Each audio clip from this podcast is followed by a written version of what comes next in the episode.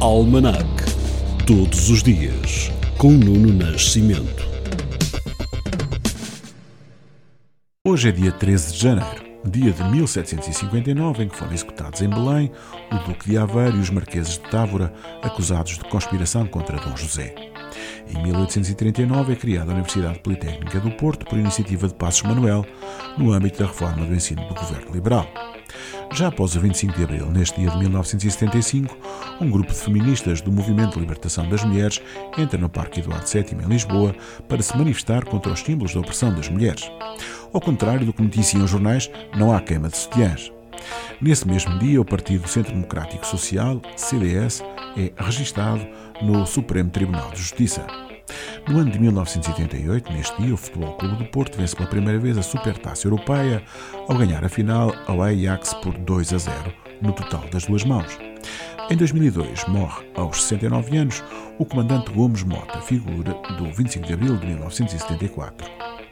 E em 2007 morre com 57 anos Michael Brecker, saxofonista de jazz norte-americano, vencedor de 11 Grammys. No ano 2018, o ex-presidente da Câmara do Porto, Rui Rio, é eleito presidente do PSD com 54% dos votos, uma diferença de cerca de 10 pontos percentuais para Pedro Santana Lopes.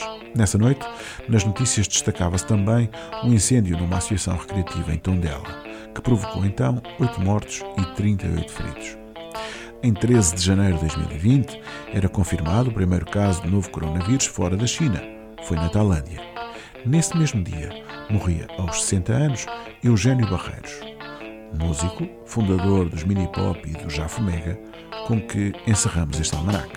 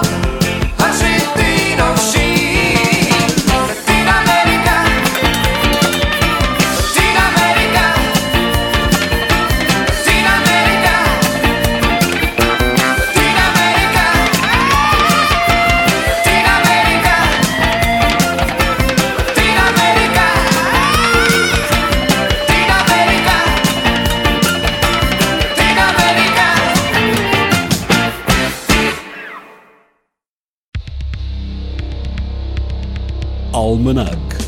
Todos os dias, com Nuno Nascimento.